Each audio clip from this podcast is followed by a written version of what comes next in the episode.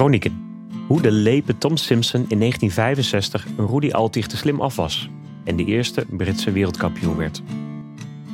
Gespierde benen, een lepe kop en puur killerinstinct maakten dat de charismatische Tom Simpson en niet Rudy Altig in 1965 de regenboogtrui greep in San Sebastian. Twee jaar later was de Engelsman dood. Op de Mont Ventoux bevangen door de hitte, met lege buisjes amfetamine in zijn zak. Welkom bij een nieuwe aflevering van Chronieken, een podcast met historische wielerverhalen van Eurosport. In deze aflevering zetten we de klok terug naar 1965, toen Major Tom een einde maakte aan het minderwaardigheidscomplex van het Britse wielrennen.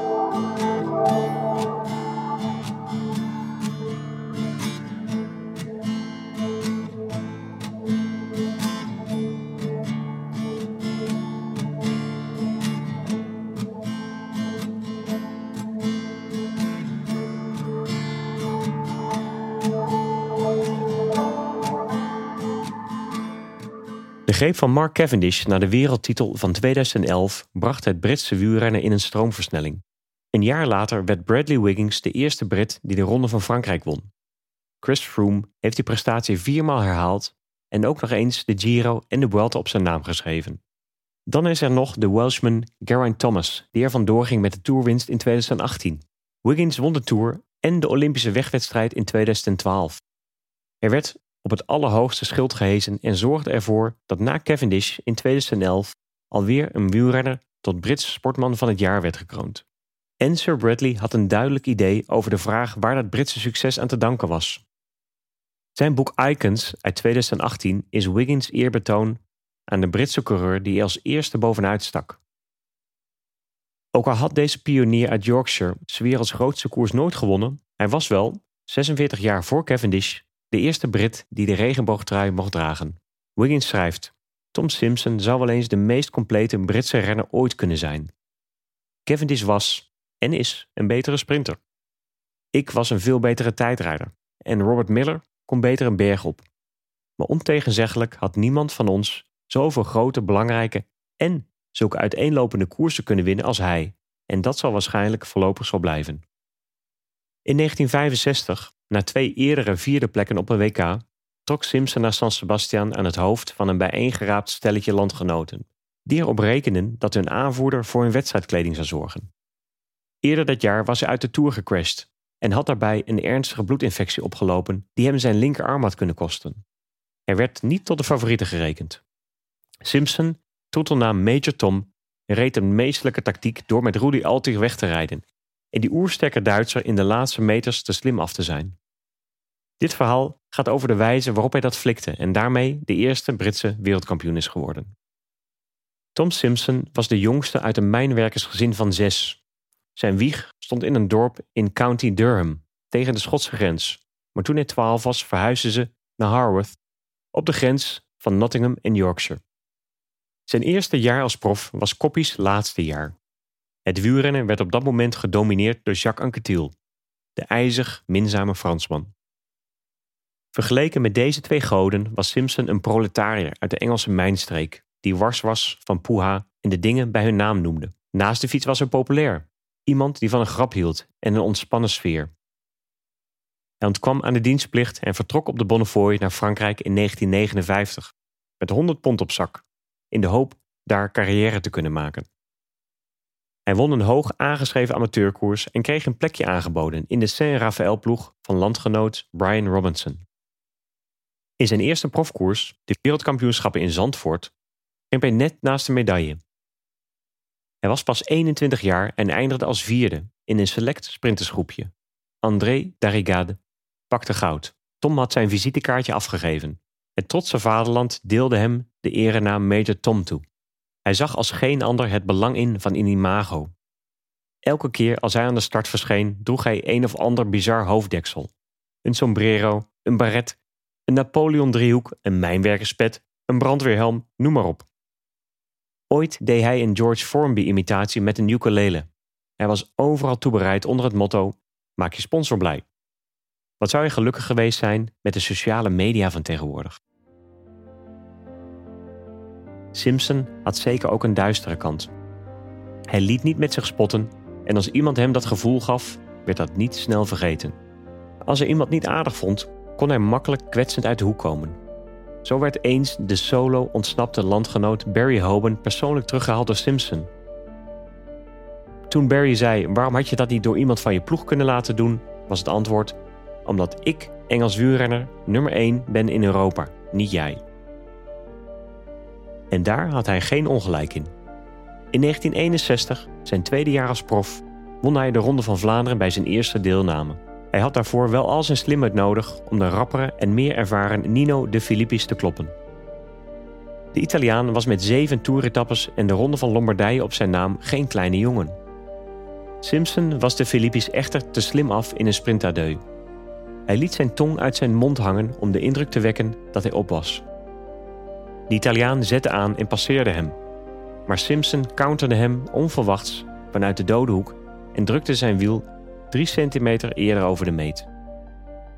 Volgens de Filippis had de Engelsman hem vlak daarvoor bezworen: Neem me mee, Nino. Op de streep pak je makkelijk 10 meter. Dit soort uitgekookt koersinzicht leidde tijdgenoot Jean Bobet tot de vergelijking van Simpson met een roofvogel, die zijn terrein in detail kent en met het aangeboren talent om zijn vleugels te spreiden op het juiste moment. Bobet zei dit in de BBC-documentaire Death on the Mountain: The Story of Tom Simpson. Hierin kwam ook Jean Stablinski aan het woord. Hij beschrijft Simpson als een coureur die dol was op uiterlijk vertoon, graag de lolbroek uithing en het publiek gaf wat het wilde. Hij was de complete coureur, zeer strijdlustig, maar hij was ook sluw en uitgekookt. Hij had het niet altijd door, maar hij kon je altijd flikken. Hij zat ook meestal in de juiste ontsnapping. Daarnaast was hij visionair op het gebied van voeding, prestatie en de kracht, lichaamsgewicht, verhouding. Daarin was hij de voorloper van de marginal gains filosofie die later werd gepraktiseerd door Wiggins en Froome. Kortom, Simpson was een renner die aansprak. Bij Peugeot zagen ze dat heel goed, wat wel bleek uit het vette contract dat men hem aanbood in 1963. Na zijn winst in Vlaanderen eindigde hij als zesde in de Tour van 1962. In de Tour droeg hij als eerste Engelsman het geel, al was het maar één dag. Daarna, in 1964, was hij Poulidor te slim af in Milaan-San Remo, na Vlaanderen zijn tweede monument. Zijn eerste jaren waren niet makkelijk geweest. Het was vaak brood zonder kaas, maar in 1965 had Simpson het Engelse wielrennen definitief op de kaart gezet door zijn uitstekende presteren in de monumentale eendagskoersen. Terwijl aanvankelijk 1965 nog leek uit te draaien op een, ramp, op een rampjaar van Simpson. Een eerste valpartij kostte hem de zege in Parijs-Roubaix en belette hem van deelname in Vlaanderen. Een tweede zorgde ervoor dat hij slechts tiende werd in Luik-Bastenaken-Luik. Aangezien Anquetil niet meedeed aan de Tour, zag Simpson zijn kans. Maar weer ging het mis. In etappe 9 viel hij hard in de afdaling van de Obisque en blesseerde zijn hand. Hij vocht door om zijn top 10 plek te behouden. Maar een bronchitisaanval maakte het allemaal nog zwaarder. Bovendien raakte de wond in zijn hand ontstoken. Hij negeerde het doktersadvies en gaf niet op. Twee dagen voor Parijs belandde hij in een ziekenhuis, waar aan zijn hand werd geopereerd en behandeld werd voor bloedvergiftiging. Deze gedwongen opgave in de Tour heeft hem veel geld gekost. Na afloop geen criteriums voor Simpson. In plaats daarvan zocht hij zijn hel in het rijden van kermiskoersen in België. Niet om te winnen, maar om terug in vorm te raken. Die broodnodige vorm bleek zeker niet in Parijs-Luxemburg, zijn laatste koers voor het wereldkampioenschap in het Spaanse San Sebastian. Toch was Simpson voor iemand als Stablinski een van de favorieten voor de titel. Stablinski kon deze uitspraak doen omdat hij met Simpson ook een aantal van de Spaanse kermiskoersen gereden had. Tom was dol op dure auto's. Zijn eerste was een Aston Martin. Hij woonde destijds ergens in Frankrijk met Brian Robinson. In de gedeelde kamer stond een tafel, twee stoelen, een koelkast en een tweepersoonsbed. Maar voor de deur stond een gloednieuwe Aston Martin. Later verkaste hij een agent en trakteerde hij zichzelf op een glanzende BMW. Daarin reed hij samen met de Australische coureur Neville naar San Sebastian. De Britse ploeg bestond verder uit Brian Robinson, Barry Hoban, Vin Denson, Michael Wright, Alan Ramsbottom en Keith Butler allen fulltime profs. numeriek een kleine ploeg vergeleken met de grote wielerlanden in Europa. Maar aan karakter en cohesie ontbrak het niet. Er was een duidelijk plan, want Tom maakte kans. Een jaar eerder in Salange had Tom achter Jan Jansen, Vittorio Adorni en Raymond Polidor net naast het podium gegrepen. Ook daar was hij gevallen. Nu wilde hij winnen. Het Engelse team was heel duidelijk het team van Simpson. Hij was niet alleen kopman, hij had ook soigneurs en een mechanieker ingehuurd. En rood-wit-blauwe wollen shirts laten maken in Italië, allemaal betaald uit zijn eigen zak. Zijn ploeg mocht niet onderdoen voor de Italianen en de Fransen.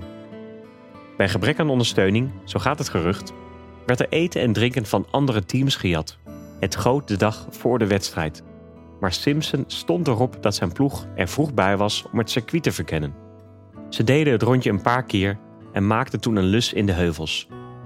Hier oordeelde Vin Denson, net als Stablinski, Simpson had vleugels. Nu moest het plan nog worden uitgevoerd. In zware regen startten 96 renners in het dorpje La Starte Oria even buiten San Sebastian. De wedstrijd ging over 267 kilometer, 14 ronden van ruim 19 kilometer door de heuvels van het Baskeland. Het plan was dat Barry Hoban in een vroege ontsnapping mee zou zijn. Als er favorieten zouden meespringen, zou Tom proberen te volgen, geholpen door Ramsbottom en Denson. En zo gebeurde het ook. Homen zat mee in een ontsnapping met onder andere de Belg Roger Sverts en Peter Post, de winnaar van Parijs-Roubaix in 1964.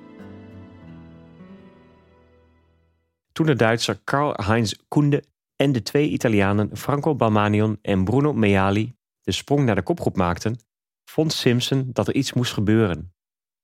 Post, Balmanion en Sverts kon je tot de kanshebbers rekenen. Alleen de Fransen hadden niemand van voren. Hij gaf Denson en Ramsbottom opdracht hem naar de kop van het peloton te rijden. Ze deden dat met een noodgang alsof het om een eindsprint ging. Daar zetten ze zich opzij en Tom kachelde in één streep naar de leiders. Duitser Rudi Altig had het door en sprong net op tijd mee in het wiel van Tom. De twee waren goede vrienden. Hadden samen de koppeltijdrit Trofeo Baracchi gereden in 1964 en waren daar derde geworden. Het duo werkte goed samen en sloot aan bij de kop. Hoben kon nu weer kopwerk verrichten. In dit stadium, halverwege de koers, waren het de Fransen die de slag gemist hadden. Hun man Anquetil had wel een hoop gele truien in zijn kast hangen, maar nog niet één regenboogtrui. Het was aan Keith Butler om Anquetil te bewaken. Jan Stablinski probeerde de oversteek. Anquetil ging tekeer tegen zijn ploeg. Een georganiseerde jacht kregen ze niet voor elkaar. Hij reed zelf een ronde aan kop van het peloton. Butler probeerde zijn wiel te houden. Dat lukte hem tot de laatste ronde. Toen was hij kapot en moest afhaken. Butler reed de koers niet uit, maar zonder hem had het allemaal heel anders kunnen aflopen. In de kopgroep zag Simpson dat Swerts, Balmanion en nog een paar trawanten weinig meer deden, maar dankzij het uitmuntende werk van Hoben leek dit hem weinig te deren. Simpson had zoveel zelfvertrouwen dat hij over de heuvels reed met een grote molen van 54. En dat loonde, toen hij aan het begin van een stijging versnelde met nog drie ronden te gaan. Eenmaal boven keek hij om en zag alleen Altig nog. Oké, Rudy, we gaan. Weet je nog? Die Trofeo Baracchi? Dus de twee werkten samen op het volgende stuk valsplat alsof ze een koppeltijdrit reden. Alsof ze afgesproken hadden niet te linkerballen voor de laatste kilometer. Misschien was het inderdaad de afspraak, maar Simpson zou Simpson niet zijn als hij niet één of twee kaarten tegen de borst gedrukt hield. Hij moest Altig de indruk gegeven hebben dat hij minder sterk was dan hij in feite was, waardoor De Rudy minder alert was en zich in de eindsprint liet verrassen.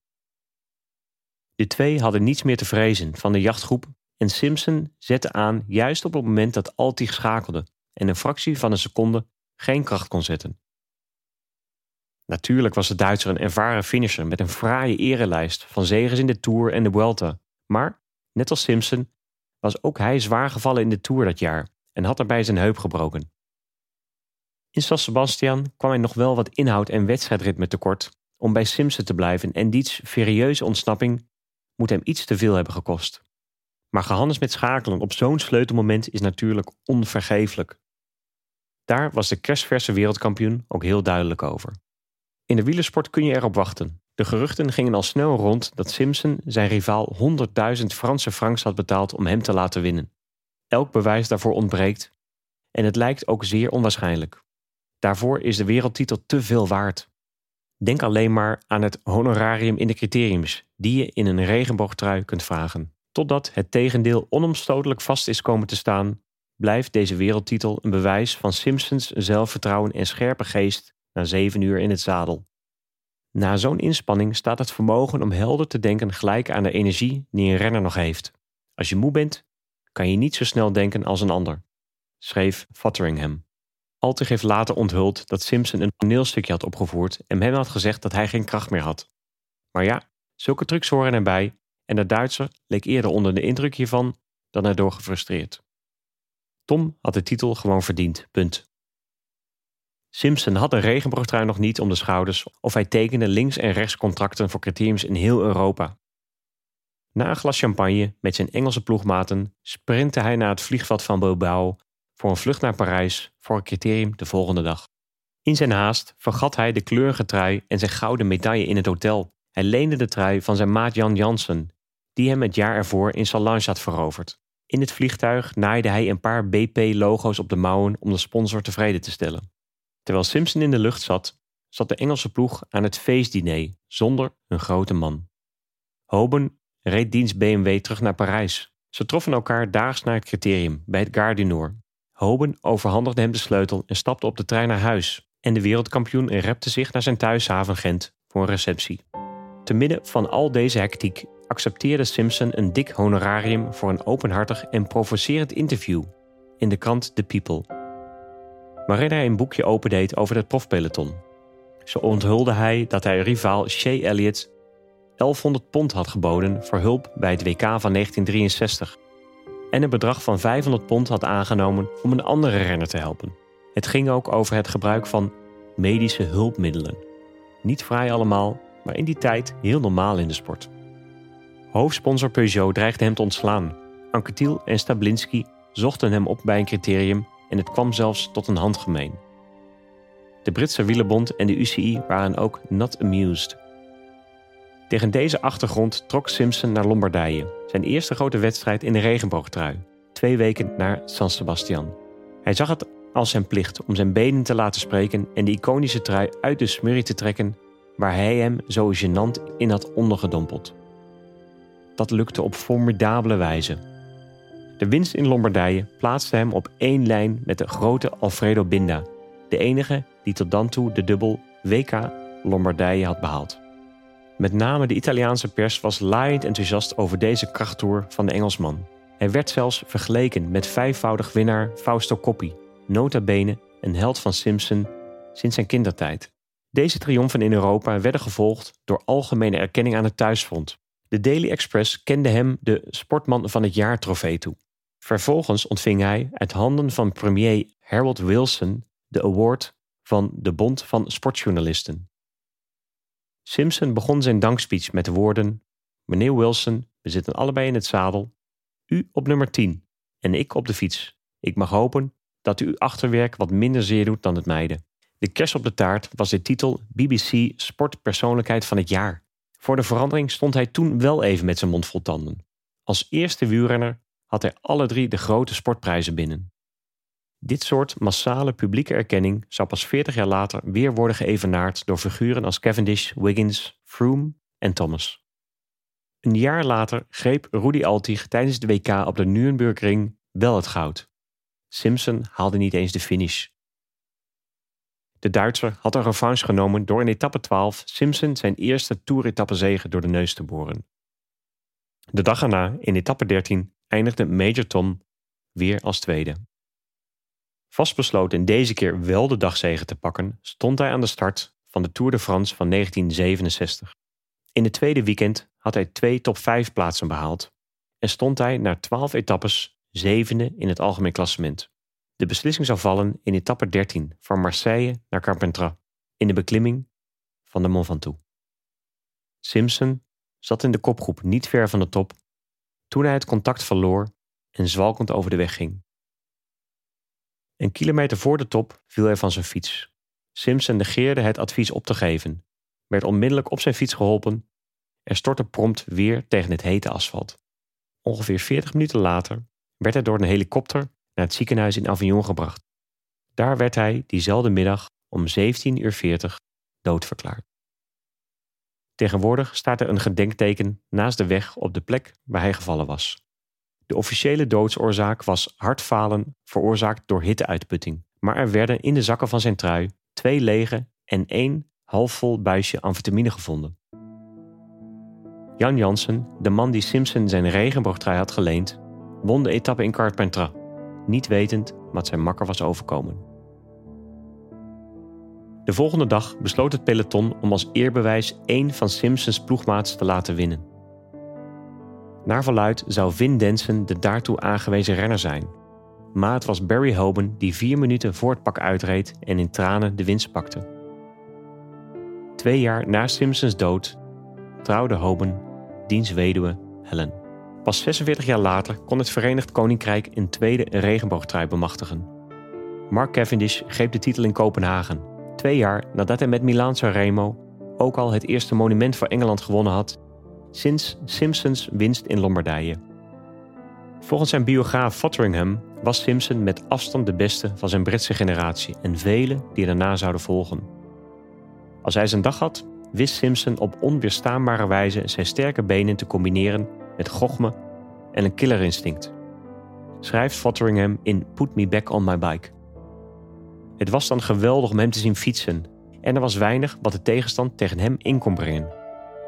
Hij had niet veel van die dagen, maar zijn verrassende wereldtitel, minder dan twee jaar voor zijn dood, liet zien hoe goed hij kon zijn.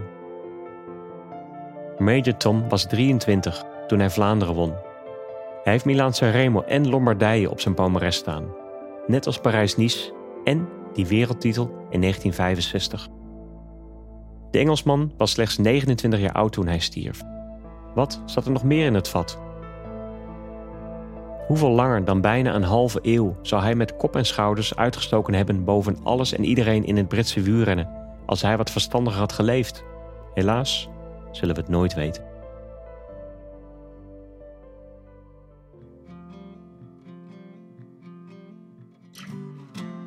Chronieken is een podcast van Eurosport.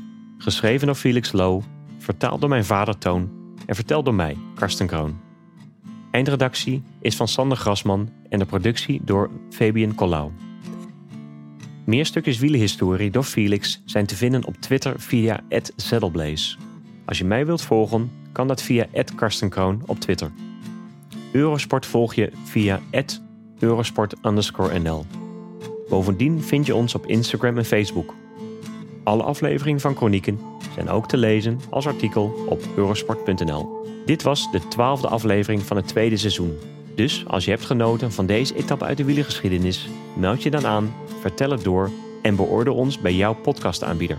Tot volgende keer als we het gaan hebben over Steven Roach en diens wereldtitel in 1987.